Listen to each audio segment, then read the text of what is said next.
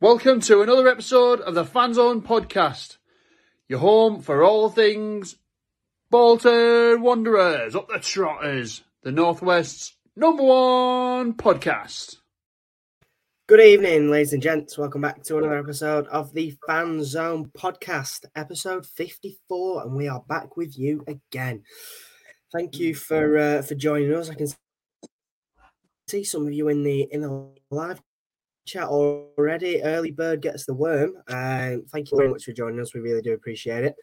And if you're looking forward to this, I'm going to say this week's, but it's two you're going to get this week. If you're looking forward to this episode, then leave a like on the video and subscribe on whatever platform you're watching. It massively helps us out.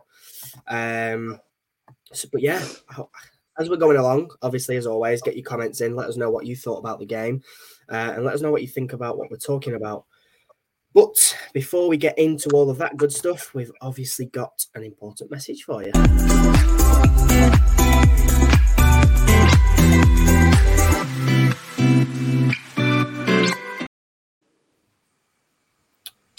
So, we would like to say a massive thank you to our headline sponsors for the 2023-24 season, which is, of course, your favourite EcoWarm Windows. So a huge shout out to those guys over there. If you'd like to find out more about our sponsors, that's any of them, or find out a little bit more about us or have a read of some of the blog content that we've got out, then head over to our website, www.thefanzonepod.co.uk, and you'll find everything you need over there. But we will get started with the good stuff, so let's get into it.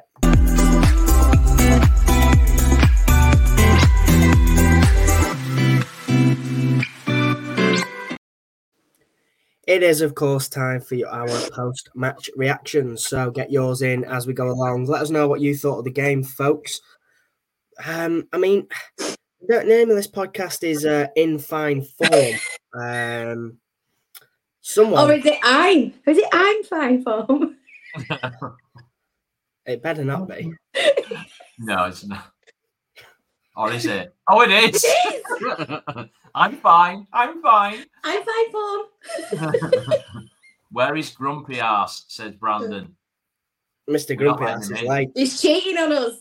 He's having a love affair with a different. Yeah, sort of gallivanting with podcast royalty. He's off courting. Yeah. He's on day release. Yeah. We'll welcome him in. Everyone give a wonderfully warm welcome to your least favourite podcast host, Mr. I'm Never On Time. Yeah. Or Grumpy Arse, as Brandon. Or Grumpy Arse, whichever you prefer. Here he is. Nice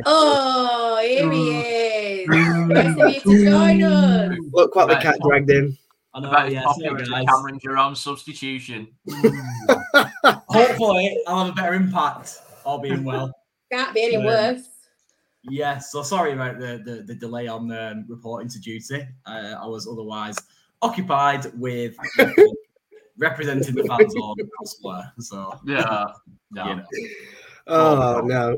Thank you all for joining us. Nice for you, some of you to be on time. Is this going to be for the rest of the podcast?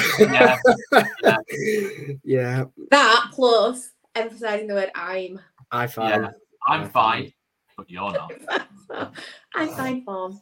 We obviously hope that you're all fine watching this. And let's just move swiftly on with our post-match reactions. So the episode should have been called In Fine Form. Otherwise referred to as I'm Fine Form, however you want to phrase it.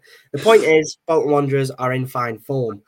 Pretty widely recognised as quite linear in terms of it's a case of looking at red, green or grey, win, losses or draws.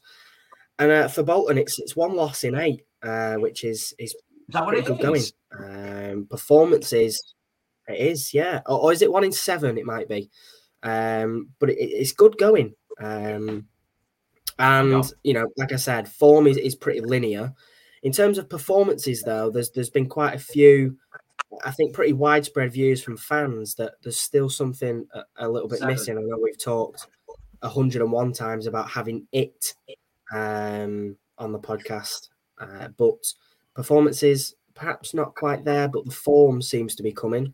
Winning those ugly games that perhaps last season we might not have.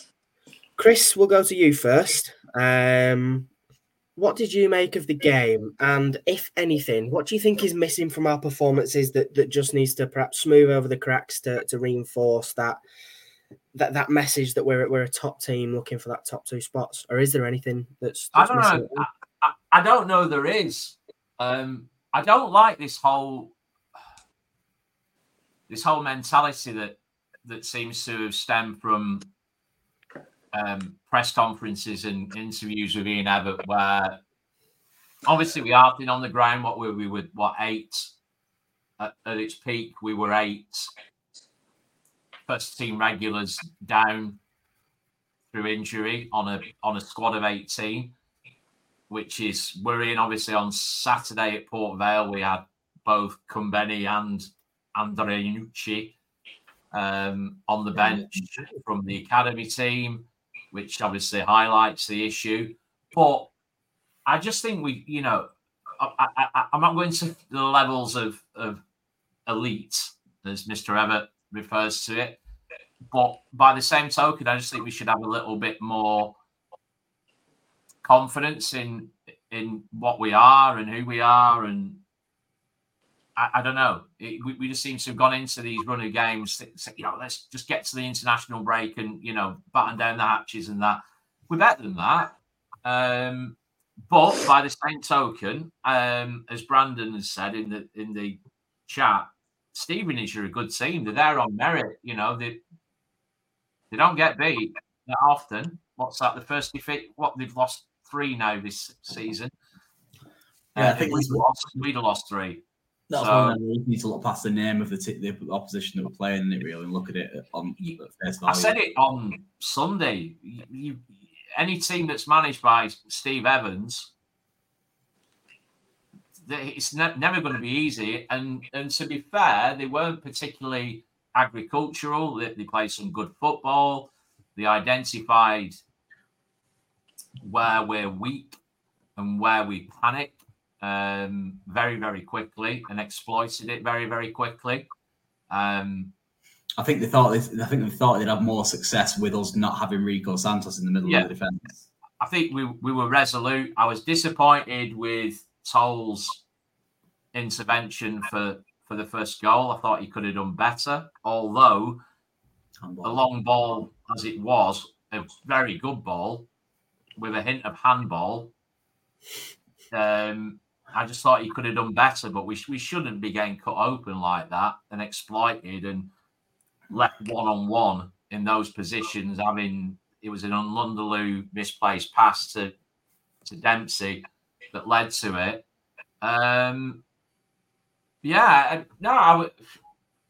It's one of those, isn't it? You take the win and accept the 3 points and move on, as we did on Saturday with Port Vale, which was a game of 2 halves, totally different game.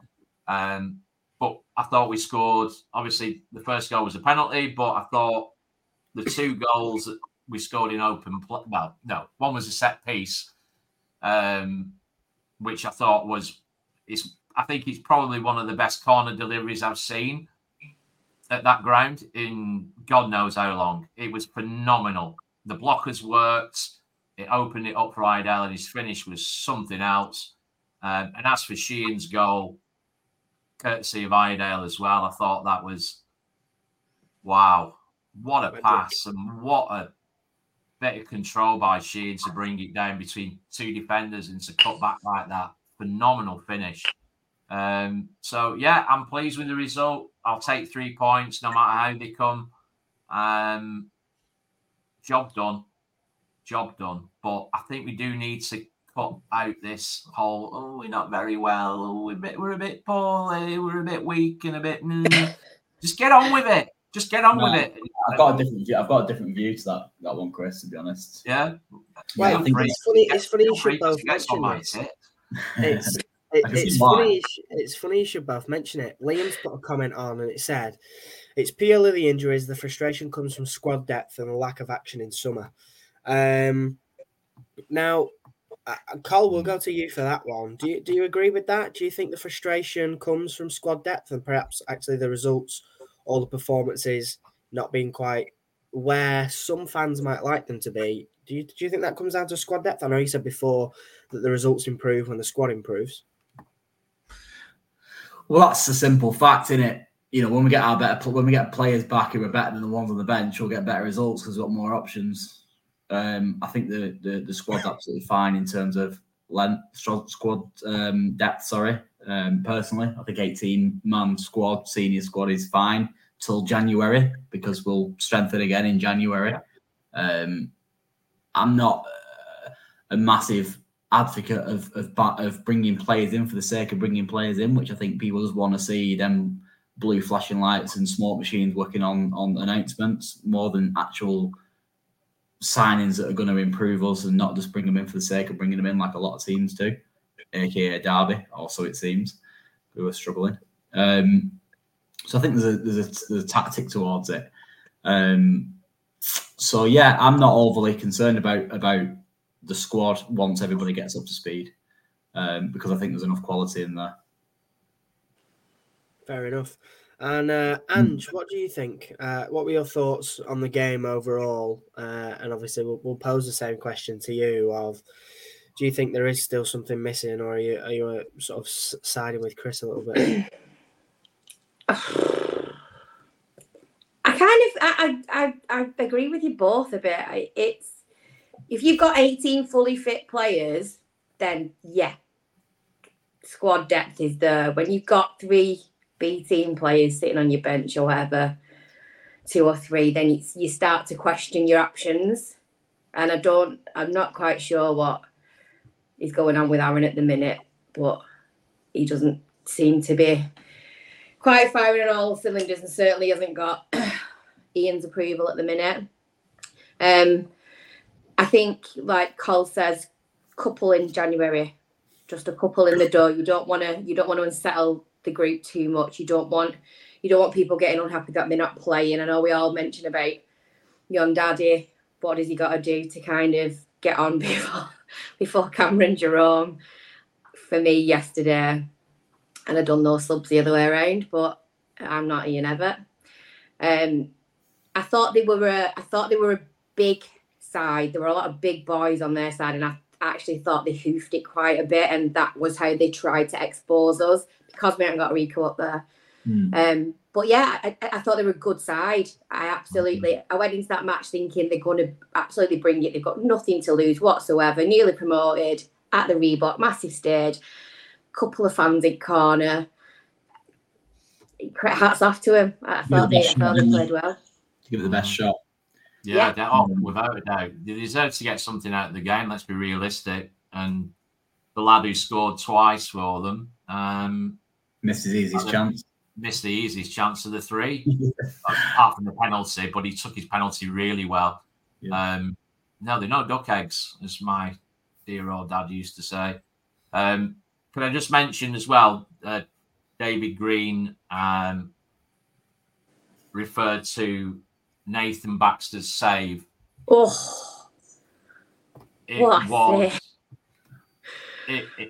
was outrageous. The angle that you see on Twitter, etc., which is sort of looking from the standard TV gantry, doesn't do it justice. If you subscribe to Wanderers TV and you watch Inside Match Day, and you will actually see it from pitch level. Ange and myself have a very, very similar view. And I think I mentioned it on Twitter earlier. I'd already started thinking about how I was going to start moaning about them equalising again, because I thought that was destined for the top corner. I was just saw this hand appear over a head and was like, oh my God. Because it was travelling, weren't it? It was absolutely flying. He caught it so sweet. Fair play to the lad. You'll never hit a shot better than that. And Baxter's reactions were phenomenal. He has been a hell of a signing. I said Brandon must sit near us, actually, halfway line east. That's roughly where I am. Yeah. I said it on the last podcast, I think, if you remember, that he could, and I did say could, end up being a better signing than Traff for this season. Yeah. Because because of the way that I think we'll, like I said, I'll reiterate what I said, kind of go off the juggle a little bit more this season. I think we're going to rely on him a little bit more, or have to rely on him a little bit more. The big difference, Cole, is that he's an asset and he's ours. Yeah. Yeah. That will count for a massive amount. And still only 24 as well, isn't it? Am I right with that? Is that all he is? I think so, he seems so much older, doesn't he? He comes across as like... Because Trafford's about 12. So well. He's got a really old head on his shoulder. So yeah, I'm pretty sure he is. He is 24 years of age. My words. No, that shocked me, that, genuinely. I thought he was probably 3-4 years older than that. Just to change the subject a little bit, of course, we can go back to this, and I think Baxter deserves a lot of plaudits, but, you know, before when you were saying about the way that we've kind of been saying about... you were saying get on with it and all that type of stuff because of what Everett's been saying and that. Yeah. I think that what Everett's trying to do is create a little bit of a siege mentality. Yeah. And try and make them a little think to themselves that the whole world's against them because we've got so many injuries and et cetera, and galvanise them a little bit. Yeah. And I think it's kind of working really, isn't it? Still getting some of my tips though. Yeah. I'll put it this way. I think with a full squad, or as close to, you're always going to get injuries, let's be honest. We're always going to get one or two players that are injured and stuff. But if you've got a relatively full squad, I don't think he'll be saying it then. See that Magoma commented on Twitter earlier. Oh, yeah, yeah. With some lovely little emojis. I like him. I think there's definitely something there that complements what we do and gives us a different dynamic. And I think, albeit, you know, obviously it's only until January. There's no option, is there? There's no season. No, I don't believe so. And I'd be very surprised if Brentford were to let him go for anyone. Why? You're never getting anywhere near Brentford. Yeah, no. Why? I think he won't be playing in League One, would he? No, but he impressed massively. But you look at Trafford. He was playing at League One last season, and now he's in the Premier League. Yeah, I think that's a bit of an anomaly, to be fair. I don't think Traff and Paris McGorman are in the same bracket in terms of the ceiling as people. Is it full season? Sorry, I thought it was full season, Brandon. It is, isn't it? Beg your pardon. Sorry, yeah. Brandon. Yeah, I don't disagree. Ben, sorry, I'm not pissing on your chips, so to speak. I'm not saying that. What I mean is he, if he was that good, he'd be in and around the championship level at a minimum, money. So yeah, wasn't he? I wouldn't be surprised if we had a sniff of him in the summer because I think it is a full season. Yeah. Do you think his tweet earlier is you back on Saturday? I think he's going to get in trouble because he probably will be. Yeah, I reckon he'll get a bit of looking for that. Yeah, if he is back on Saturday, then he probably will. And I think that also. I saw it further up the chat talking about Morley,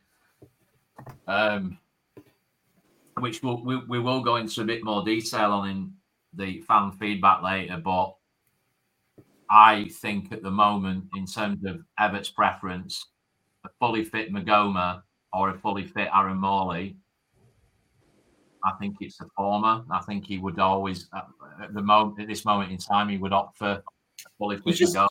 He's just in a bit of a poor form, isn't it? Like it happens, doesn't it? He can't obviously get back into the team to kind of solidify himself, can he?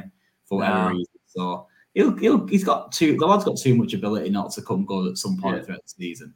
We've seen what he can do in spades. Like you don't lose that ability overnight. Do you get what I mean? No. He'll soon ping a free kick into top corner from 25 yards, and everyone will be like waxing lyrical over him. Is that why? Because when I say stuff like that, is that why people call me? What did they get called before? Grumpy. Grumpy. Am I grumpy? I always try and come into the podcast with like a proper glass half full kind of attitude, but evidently not. Maybe it's your tweets that make you sound grumpy. Do I? Oh, okay. Yeah, that's it. condescending, grumpy old man. Is that what he's? Yeah, we certainly won't get into Twitter antics, and we'll move swiftly on to your Fan Zone Man of the Match.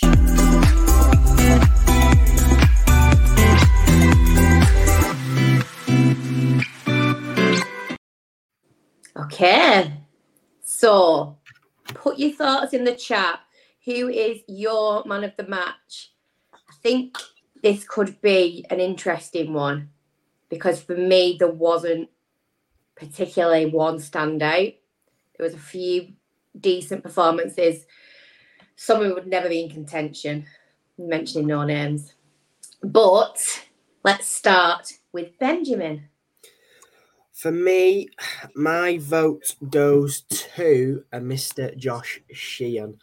I think, albeit probably has been described as numerous times a luxury player, in some games could bypass him, and some games he's a world beater. I think Tuesday was quite easily a game that could have gone past him. You know, a rough physical game where the ball's up in the air quite a lot. The game could have easily gone by him without him having too much control over it. I thought he dictated the game well. I thought he got on the ball well. I thought he moved us up the pitch well. His, delivery for the set piece was second to none. His goal, he took it absolutely fantastically. Obviously, he just got another Wales call up. Absolutely excellent. I couldn't fault him one bit last night. I thought his defensive duties, he tracked back well. He made a lot of recoveries, covered a lot of ground. So for me, Josh Sheehan. Good show. Chris, what are you saying? Jack Iredale. For any particular reason or just because you like him? I just thought he was excellent. His mum and dad are all oh. Oh, well, his mum were at a concert or something. Yeah, his dad was there. That was quite funny. I was dying to find out because I love music. I wonder who influenced her to go to a gig as opposed to watch her son play football. I'd be interested to find out which band it was or which artiste it was. It'd be a relative because they were up in Scotland, weren't it? She went watching it, so obviously, it was probably, I don't know, Metallica or wet. Oh, wet. Are they still around? Marty Pello and all that. Marty Pello, all that. The demographic, guys. We've got people who won't even know where are. Yeah, sorry. Listen to a bit of Benjamin every time. Being rude. His stats. I mean, he won the penalty. He scored. He laid on. I mean, he was involved in all three goals. Just cash your mind back 2 weeks, 3 weeks, and he was on the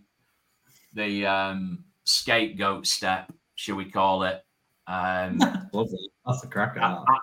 And it was made public today by or last night that he was also suffering with an injury and playing through, which probably impacted and caused some of those, should we say, less than 7 out of 10 performances he got out of him.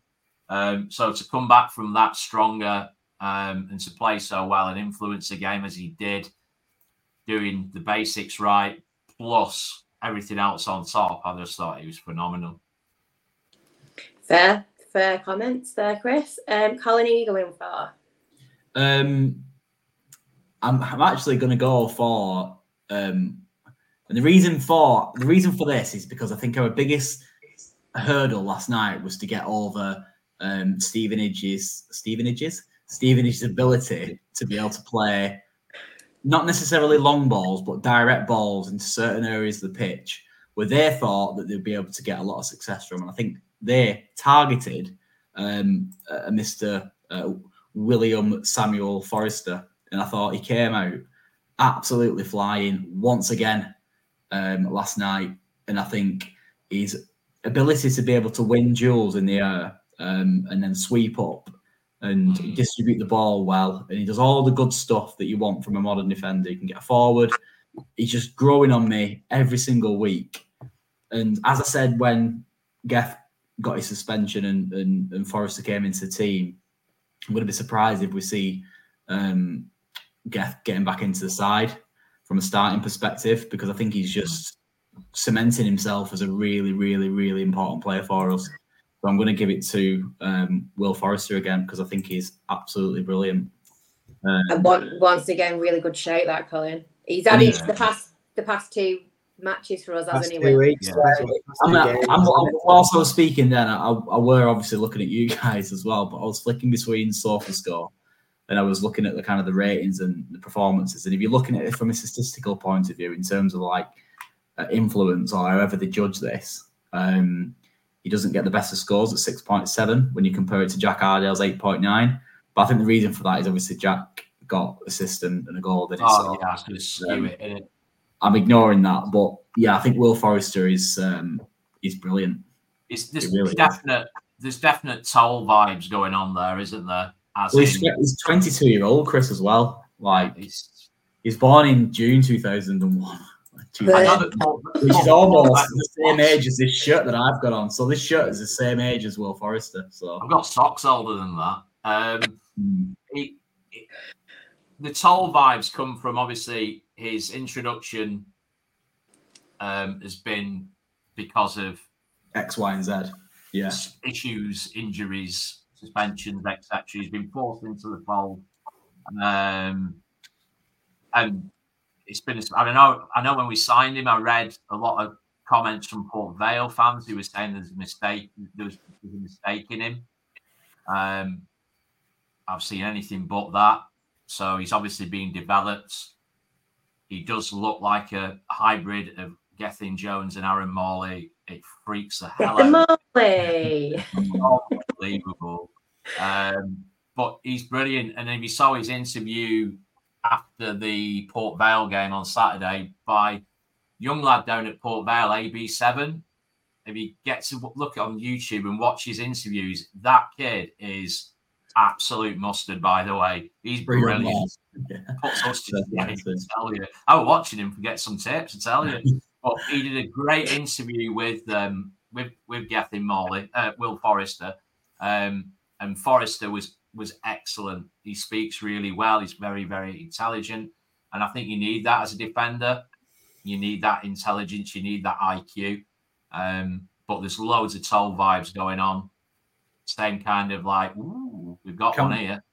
Yeah, absolutely. Can we bring up Kelly's comment, please, Ben, if you don't mind, mate?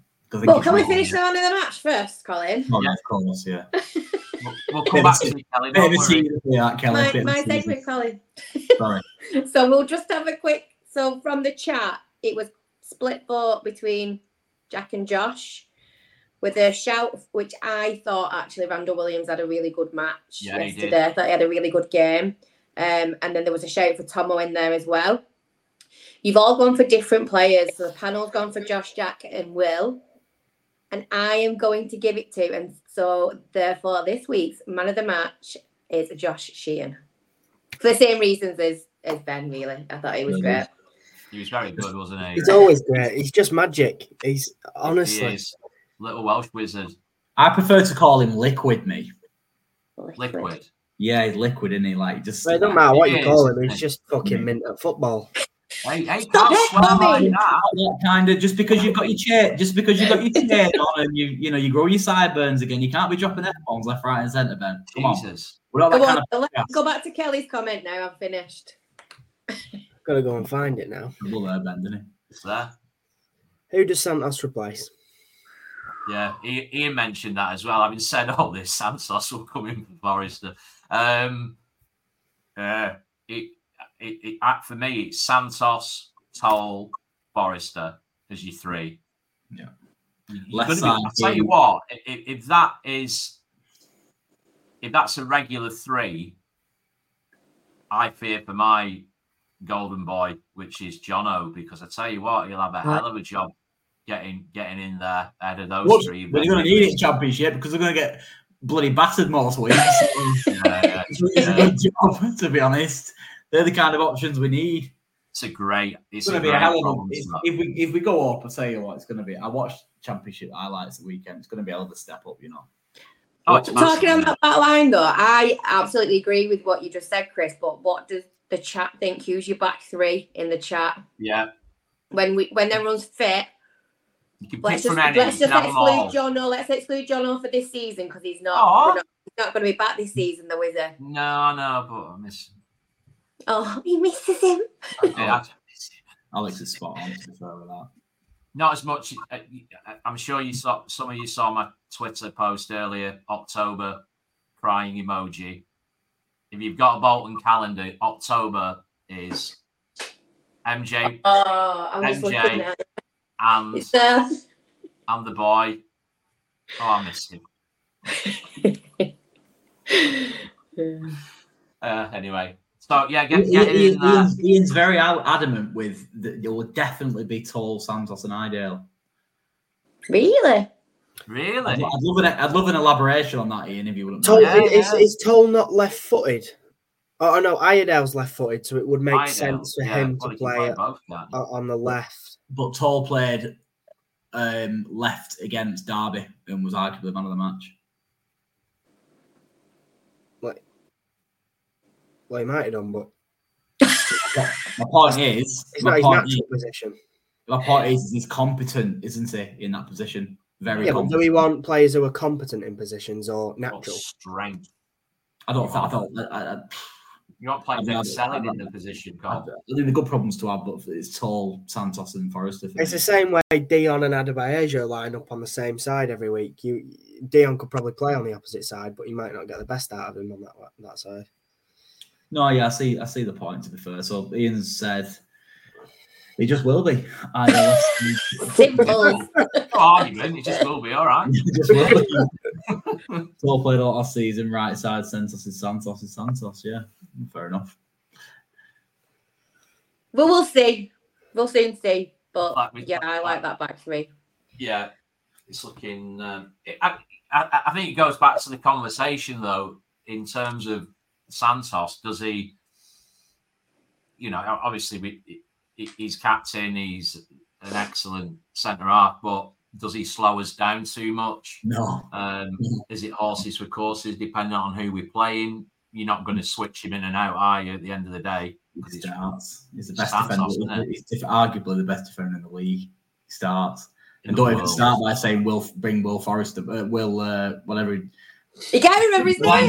I'll have no bad words said about that man. He got sent off last night, and if everybody's seen it, it's an absolute disgrace. He isn't anywhere near what the centre halves have got now.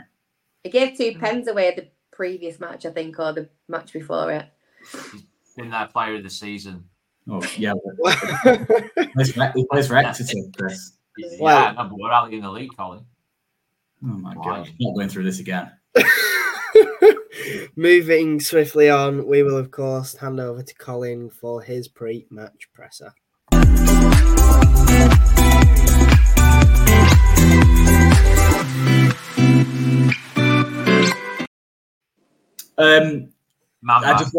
just want to add that Alex has just put recalls balls are so important. Sorry. In the chat, but he watched Inside Match Day on Saturday. He's not sure he weren't playing. I tell you what, I think you're Mrs. Mrs. Santos probably thinks the same. Yeah. Right. Okay. So we've got half of Carlisle turning up on.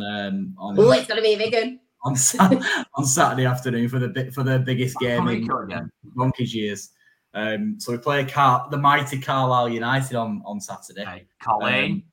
So that is a very, very, very... He wonders why he gets a grumpy, very, very big fixture for this coming weekend. So obviously I think we'll batter on because I think we'll have a few players back as well. A couple will come into the frame, being Adebayo and Paris Magoma, probably. So I think we'll batter them comfortably, to be fair. I think we'll score early and win 3-0, but that's my thoughts. What's everybody else saying? I wonder whether Kyle Dempsey will get a nice reception. I don't think he'll curl one iota, to be honest. And I don't think he'll care. I'm just intrigued. It makes me laugh with football fans, because if Will Forrester, after not really playing many games there and being quite a young prodigy that was probably always destined to go on and move on. The fact that some fans can boo him after, it just baffles my head. So I wonder what the reception for Kyle will be like. Yeah, but having said that, he's a local lad, isn't he? And obviously he came through, and I think he was a pretty good servant to him as well, to be fair. So I reckon he might get a good reaction. But I think half the Carlisle United fans probably support the teams. They probably won't remember they play for them. What did they have on yesterday against Peterborough last night? 6,100, and they've already sold 4,100 for Saturday. That's phenomenal. It's good support, to be fair.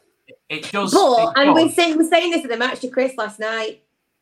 Chris B, not Chris D. Sorry, because you'll remember the conversation because you weren't there, Chris. That it's technically probably their closest match. It's a direct route. Is it? Yeah. So I'm not. You'd have thought we'd have a local derby with Carlisle. Yeah. But for them, we're a local derby for him because everywhere else he's so bloody far away. So the reality is, and you look at this, the statistics, and you look at their attendances. It is their big day out. You know, and I think Liam said it compliments us in the sense that we're a big draw. We're local. We're a big draw. We're the closest. We're an hour and a half down the road. Well, they don't run out of pies. No, they always run out of pies. Hey, Chris, was that a bee bomb? No. I don't know, man. Yeah, we're gonna get a live swear jar going on, I reckon.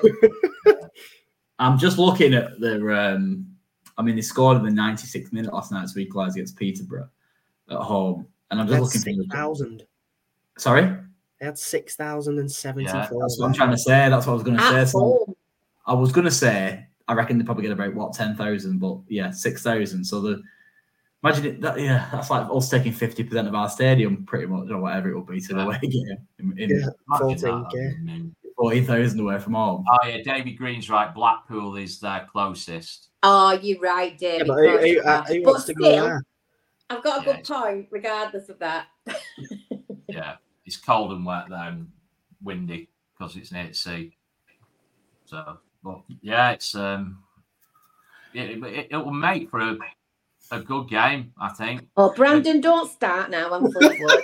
Oh, bloody hell! We're splitting hairs now, aren't we? It's still you can have a few in a derby. Blackpool and Fleetwood.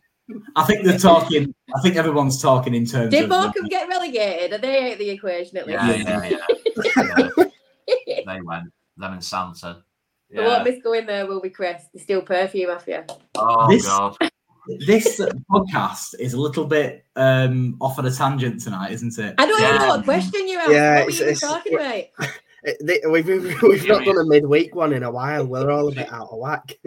Two pods in a week sends us a bit dippy.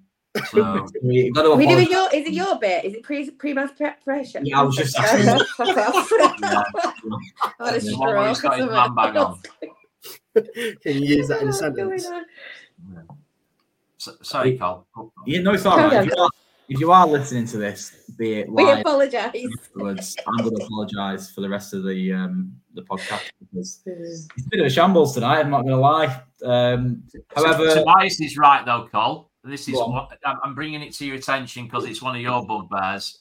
Why do you think? Can you bring that up, please, Ben? If you're not joking. Oh. He's just dying, I think. There we go. Oh my God, it does me head in. It is, isn't it? But it is, isn't it? My 13-year-old child asks it for every single game, but he's 13. For those of you who are listening and not watching, Tobias has said, why do you think attendance is such a talked about topic these days? All you see on Twitter now is how many have we sold, which is a very good point. I think the key to that, Tobias, is the word Twitter. That's why. Exactly. It's social media, isn't it? Social media. That's only the reason why, because I'm fortunate enough to be able to have been travelling the whole country, in fact, the whole of Europe watching Bolton before Twitter. And not once did I ever see us going to Stamford Bridge and somebody going, how many tickets have we sold for Stamford Bridge? How many tickets have we sold for the Emirates? How many tickets have we sold for Bayern Munich? Nobody gave a shit. All they wanted to do is go abroad, drink this, and weren't really bothered what anybody else thought about themselves. Yeah. But these days, everybody's bothered what people think about themselves, aren't they? So that's the reason why, in my opinion. It's a very good question, and it's definitely relevant. My God. Wow. It's like who's got the biggest todger, isn't it? Yeah, well, that's all it is, isn't it? It's like what it is. The Willie measuring contest. Yeah, it's exactly what it is. It's ludicrous because, like, Stevenage, you're not going to be able to bring, like, people taking the mick out of Stevenage and Fleetwood and all them type of teams. What do you expect? Fleetwood's on 55 to Cheltenham last night. 55. Fair play to them. They tell you what, should be the opposite. Should be getting credit, not. If you watch Napper's blog, which I would always recommend, friend of the show and all that, and he's just a good egg. They never shut up. If you watch him, you'll see that he'll talk through the game. It's not on the pitch all the time. It's in. What's the matter with you, Ben? What are you laughing at? Just has anyone seen Liam comment in the chat? You've got a Right. Yeah, Ben's laughing because he's a child laughing at you've seen the word Willie. Yeah, got all excited. Sorry, Chris, carry on. So I'm just gonna log off now, folks. I'll just catch you in a bit then. But no, Burton, Fleetwood, etc. You can't ridicule them because it's all relevant to home attendances, and you go to a game, then credit's got to be given. Yeah, absolutely. You spend your hard-earned money, in very difficult climates and stuff financially. You got to give people credit. It's all these stupid accounts that people create. Aware this and honestly, it doesn't matter. It's a bugbearer. So we're beating Carlisle or what? That's the question that I wanted to ask. I'll go 2-0. Ange, what are you saying? Don't do score predictions, but I'm going for a win. Right, okay. Where are Carlisle in the league? Where are they sitting? Where are they in the country? They're Fleetwood, isn't it? They're just above the drop. They've had a bit of a bad couple, I think. They don't score very many goals, so I can't see them scoring against us. Oh, God, here we go. And they've conceded a fair few. I'm going to go for 3-0 Wanderers. Same as Colin. Did you go with that, Colin? I said 3. Yeah, did I say 3 or 4? 3 or 4, something like that. I think you said 4. I'm laughing at Tobias's put in the chat because I tweeted yesterday that obviously the game being riveting. It was actually Tobias. It was 5-goal thriller, weren't it? So yeah, I quite enjoyed that. So I was happy with the result and not necessarily the performance, but 5 goals there. Why not? On a Tuesday night, marvellous. What season ticket price probably worked out. What was that? A ticket last night at 12, 13 quid for a season ticket. I'll tell you what, I'll tell you something else, and I'll tell you it for free. There weren't 18,000 on there last night. But not a chance. Did you miss his Igor, Ben? Just in terms of attendances, we've had a comment from Ryan, and he said, I admit I do take notice of attendances, but only because I use it as a way of tracking our progression as a club. Almost 21,000 average home attendance is great to see. That's a good point I haven't actually thought of. I don't agree with the whole, haha, look at you, you're bottom of the league, you've scored no goals in like 158 days and you only took 12 fans away. But in terms of using your own club's attendances to monitor how far you've come, I think that's actually... Yeah, home crowds, that wasn't what we were talking about though, was it? Absolutely. It's a measurement of success, of course it is. You're absolutely right. The away following thing was the thing for me that drives me mad. Like... Yeah. It's people that have the money to like spend, and if you're a smaller club, you're not going to have a fan base. It's ludicrous. It's a pointless conversation. If you look at the notes from the last Supporters Trust AGM, sorry to go a bit boardroom on you, but there's a comment in there about the loyalty scheme, which I thought was hilarious, and it's just simply it was like one line. There's just no need for it. No, because next season we'll probably get promoted this season. Next season we'll go to away from home. We'll be getting beat. We'll win maybe 1-3 away or whatever it'll be, and people will stop going. And ultimately, it's not the size of the crowd; it's what you do with it. There you go. And that's there you go, ladies and gentlemen. You heard it here first. It's not how big it is; it's what you do with it. See the amount of noise that you make. Still better again. But yeah, I mean, I've been to games like Goodison with like 500 fans, for example. Do you get what I mean? Old Trafford, 1,000 max, because they knew Ronaldo was going to score 6 against us and beat us or whatever. So I think the reason why we're getting good away form at the moment, obviously we're on a bit of a crest of a wave, but after COVID, people obviously missed football, didn't they? And I think that influenced, going back to Tobias's point about how many we sold, I think there is a big influence from COVID off the back of that, and there's a big FOMO thing around it off the back of COVID as well as the whole social media bit. So that's a good. It's good to see because it means that people are falling back in love with the club, and that's what we want, isn't it? Of course it is. This segment seems to have taken us down a bit of a windy road. I don't know what we're doing. I don't know where we are. We're going to move on to Chris's section. I believe we've got pretty. No. Sorry. Me? No, the other section. Brilliant. It's good news. Forgot where I was. Tobias, we've not spoke about Dan just yet. Anyway, it's Chris's section and it's the Fan Zone Fan Focus.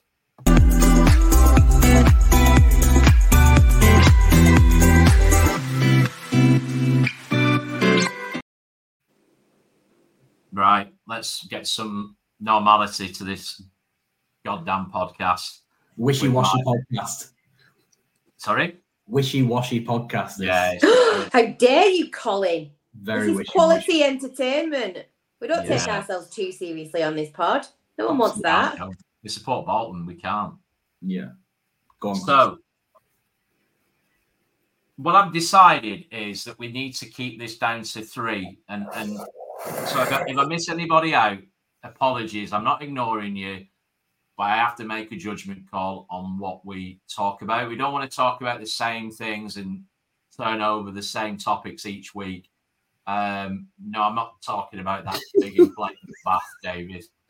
What even was it? What did they have to do with that? Sorry, I couldn't. They had to put the balls in the bath. And thing is, right, they've got like a machine, like a projectile machine. Careful what you're doing with your hands, Chris. Sorry, it's not that big. If you get it right once, then surely you'll get it right every time because it's automated. But they don't have to kick him in the back. No, they put it in a big tube. I was very disappointed that it wasn't actually having a go with your right or your left foot. Yeah, you should be kicking it. About 7 years old. To be fair, the lads who were firing it in did look about 7, so I think they were just. Well, the one was a child. There was a father. It was a father and son thing. If he paid attention, but I was on the concourse. Oh well, what surprise! But when they do it at Peterborough and Cambridge, they have the same sponsor, Mick George, who do skips and that, and they have to kick it in a skip. So our representative at Cambridge was a lady, and she actually had heels on, and she was about 30 yards out, and she had to kick a ball in a skip, which was that is hats off for that. Yeah, no, it weren't because it was. No hats going anywhere, and it was awful. Anyway, sorry, we're off again. We're going down. Digressing again. Sorry. Look, I want to digress very quickly, Liam. I do remember the Zorbs because I was in one. I was in one against Manchester United at home. And I got a bit of a bollocking because I aimed for Cristiano Ronaldo. That's another B-bomb. I'm not having this. A rollicking because I aimed for Cristiano Ronaldo, Nani, and Anderson warming up. Malk told me about this the other week. I was in stitches. I made a beeline for him, and then I got bollocked. I did it again. Rollocked. And then I aimed for the net, and I went towards the net in the Zorb. So, yeah, that was quite a good experience. It was like a relay race from one side of the pitch to the other, and you swap with another lad, and he went the other way. It's quite enjoyable. I'm with Tobias. I think we've mentioned it before, the distinct lack of halftime entertainment at our ground. It is a big inflatable bath and a giant tube. All for it. Some at halftime because it's boring. A bit of live music would be good, wouldn't it? Yeah. Get a turn on light. Yeah. That'd be all right. Right. Anyway, come on, Chris, get your bit on. Oh, go on. No, it's all right. Jim the Wanderer. Grow up, Jim. You'll know what I mean. So Jim's point, I like, and I'll tell you what it is. More grits and the dirty stuff, especially in the middle of the park, i.e. we've all been calling for it. But has it gone too far? So just to give you some stats, we've got most cards for fouls in the league, the joint highest red cards in the league, and the highest fouls per game, despite the third lowest tackles per game. You know what I think a lot of it is, Chris? Sorry. This is for me to answer, not you. You can have 2 players at the moment, Colin. Fingers on lips, Colin. Go on, Cole. Go on. I think it's little man syndrome, me. What, Jim the Wanderer's little? Oh, no, right. I think it's little man syndrome with us. I think we're quite a small team. When you look at our opposition, we often come up against big fellas, big bloke, strong, muscly blokes. And if you look at us, we're quite small. So I think that we seem to be like our discipline is due to the fact that we're a little bit weak in parts. I agree with that, and I also think that this is the yearning and this constant cry for a plan B. Ben's gone. He's back again. And we're very much in a transitional phase at the moment that we are trying to, we're going back to this. Have we got it? We're trying to get back. We're trying to deploy a different tactic and try and strengthen an area of our game that's quite weak. And I think we're very much learning on the job. I think it will improve. It has to. I think Ian Everett's already spoken about issues with discipline, specifically with himself. It does come from the top. But I think as we learn, we'll start to improve. And we don't lose, we learn. But I think we will start to improve on those statistics. And you'll see, obviously the name that springs to mind, and I'm sure that his father won't mind us mentioning it, even he did. George Thomason is a walking yellow card, but he's relentless from minute 1 to minute 90, and that's what we need. Can he tackle better? Yeah. Can he improve? Yeah. Is he young? Yeah. Is he improving? Absolutely. Jesus, game on game. But yeah, I think it's an area of our game that is very much in development. And I think that we're seeing the early stages of that, adding that sort of more robust edge to our game. Yeah, it is 8 yellows and 8 starts for George. Ryan, you're absolutely right. Our average player age is 25.6 years old. And I think that's another thing as well, which we've seen part of the squad development in the last 18 months is that we're getting, that's being brought down. We've got a younger, more athletic team now. And I think that contributes to that, Jim, in the sense that, we've got people who are learning on the job. And adding another dimension to their game. So, no, it's a really good question. I think it's very much something that we need to look at and monitor this season. On a completely unrelated note, did anyone see the fella sat on the steps playing the harmonica just outside of Subway?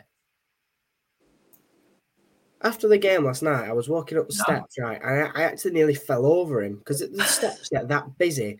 He was just sitting on the stairs outside. It was on the side where, is it Luciano's is? Yeah. He was just sat there playing his harmonica. Not replaying.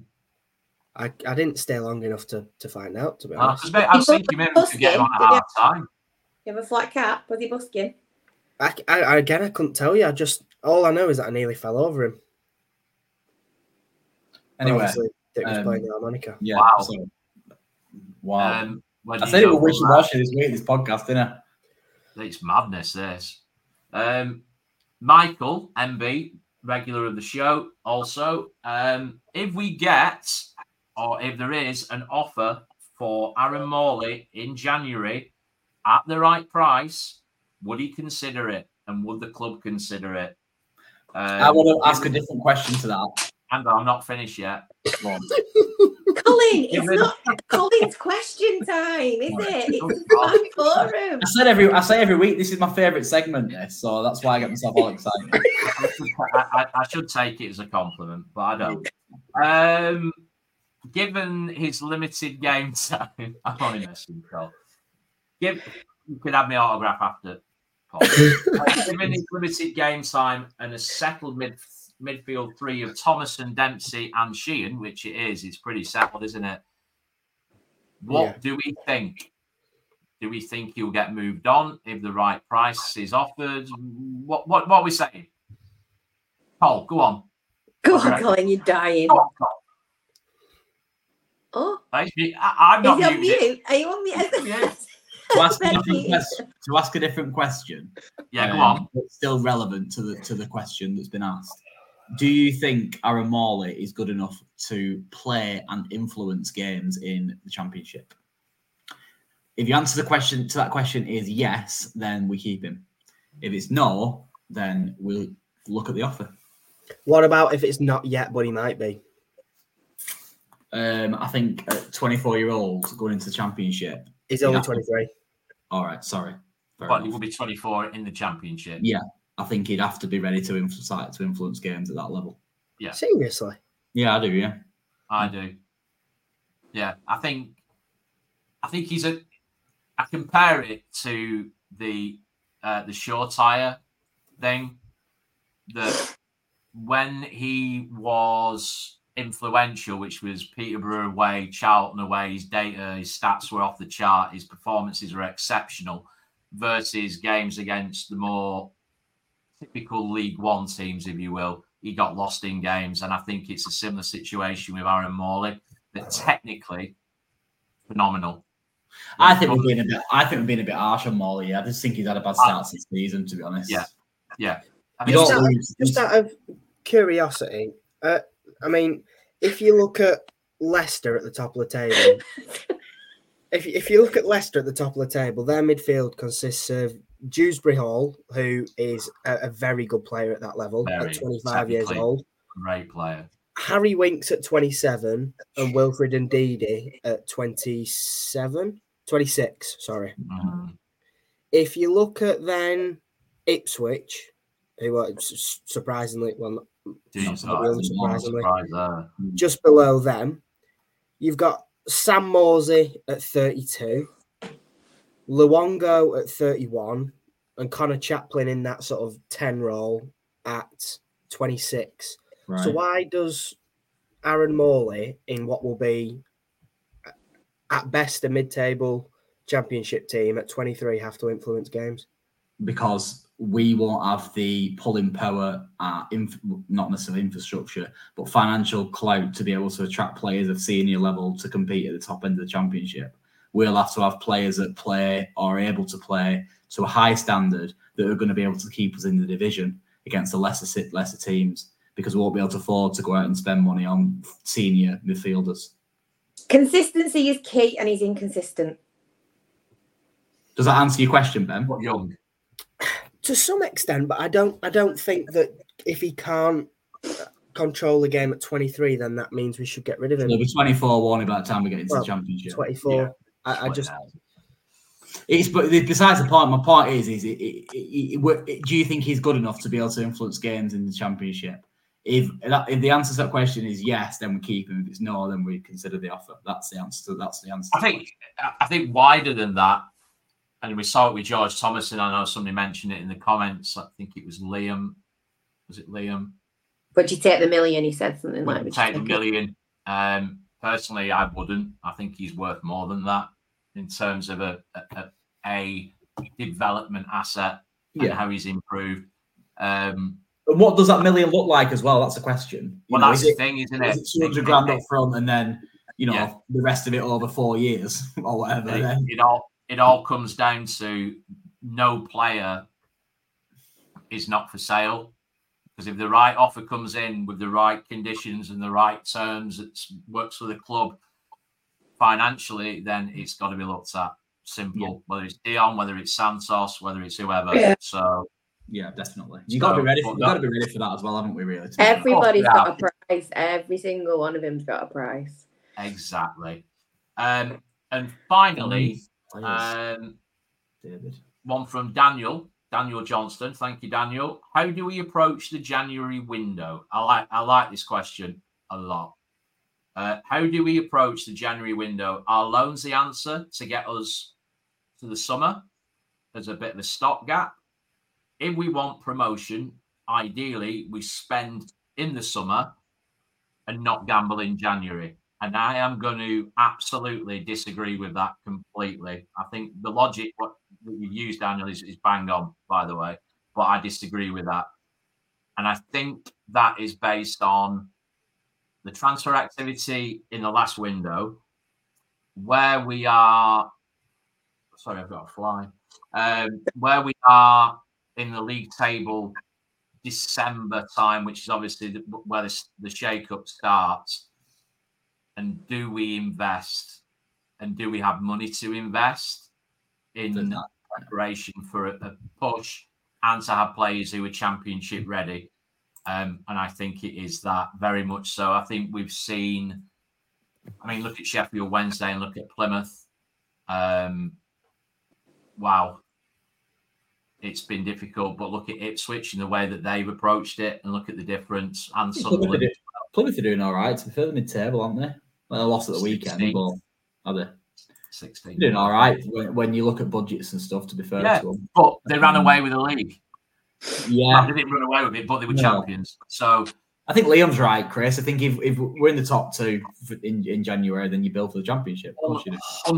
And in terms of budget, I think if you look at the players in, Paris Ngoma loan, Mendes Gomez on a free, Zach Ashworth loan, Forrester free, Baxter free, Declan Clogley free. Mendes Gomez free?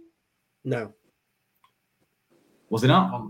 No, he cost us a couple £100,000, didn't he? Oh, did he? Whatever. But what my point is if you look at the players and the money that we've spent, given what we have perceived to be available to us in terms of budget, I think that we're looking to spend big in January. Yeah, I agree with that. I think that's... When I say big, you know, you're not talking like millions. I'm on about like... No. Bolton big. Yeah. The current status, Bolton big, yeah. But still, you know, £500,000 here or another £500,000 there, or just to get us over the line. And you know, maybe a few pre-contract agreements might be signed with players if we're, you know, they think it's worth the gamble to come and join us and stuff. I agree. It's a really good question, Daniel. I like that one a lot because it does have a huge say on success or failure. So... Great question. More of that type of stuff as well. That's really good stuff. That. And as I say, I thank you everybody who contributed, who put the questions forward. I don't ignore anybody. You'll see I acknowledge every one of them, but I can't obviously cover everything because we go off at tangents, like as you've seen tonight. Clearly this evening, very, very clearly this evening, because we did. On a final note, something a little bit different, and I never mentioned it, but it's come to mind that obviously last night a Leyton Orient supporter, Derek, was sadly passed away at the game last night. I don't know if this will get out to any Orient fans or anybody who knows Derek, but just wanted to pass on our condolences and say, Jesus Christ, horrible thing. We all go to the game to see something like that, horrendous. So condolences to all those who may be involved at Orient. Yeah, absolutely. Sad. Very sad. So sad. Whilst we're on a rather somber note, obviously, Fans on Pod would like to pass our condolences on to Franny Leeds' family as well at the same time. Oh, of course. To be fair, as well, that looked pretty awesome. That looked really good. Fitting, yeah. The PA system, not so much, but the screens and stuff. That's not doing a long way. Yeah, yeah, but yeah. Obviously, Franny Lee was a legend of Man City, but obviously a local lad, and really, from what I know of, having spoken to my dad, is that he was a pretty special footballer as well. So very much so. Yeah. So bit of a somber note, but. I want to end on a positive, though. Congratulations to the lads that have got called up for the international teams. Owen Tall, and Josh Sheehan. Very, very just deserved. Hard earned, yeah, absolutely. Do you prefer the podcasts that go a little bit off of the tangent, guys and girls, or do you prefer more structured, regimented, call type of podcasts as people seem to prefer? I do. Authentic, isn't it? Yeah. Let us know which you prefer. Did you prefer this evening's episode, or did you prefer what's the most recent one we've done? Port Vale. I wasn't answer to say that, but it's not good.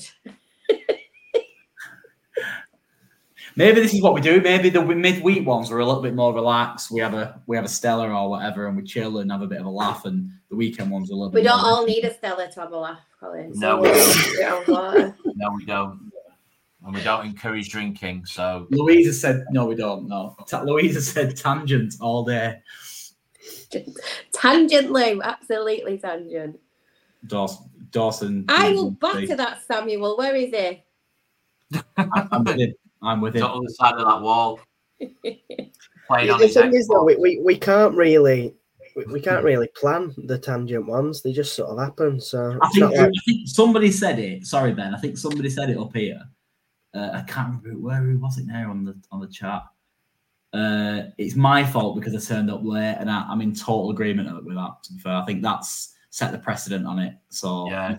That was why it was so relaxed and funny. Everything was off kilter, wasn't it? Well, I'll catch you all at 7:45 next time. Yeah. Fashionably late. Spice things up a little bit. Yeah. Keep me guessing. Who's gonna be late tonight? Yeah. Go rogue. Well. On that note, we will end this evening's episode. Thank you all very much for joining us. We do appreciate it. If you enjoyed tonight's episode, which many of you are saying you did, then leave a like on whatever platform you're watching. Subscribe to the YouTube channel. Massively helps us out. And leave a little rating on Spotify or Apple Podcasts or wherever you get your podcasts from. And any feedback's good feedback, as we keep saying. You know, it's an open forum, all that type of stuff. We want to improve our content for you and not charge you. So... let us know what you think. Yeah, please do. What he said. Yeah, what he said. Anyway, we will catch you all in the next one. Ben's got a fancy hat on. Yeah. He has as well. Ta-ra. You whites.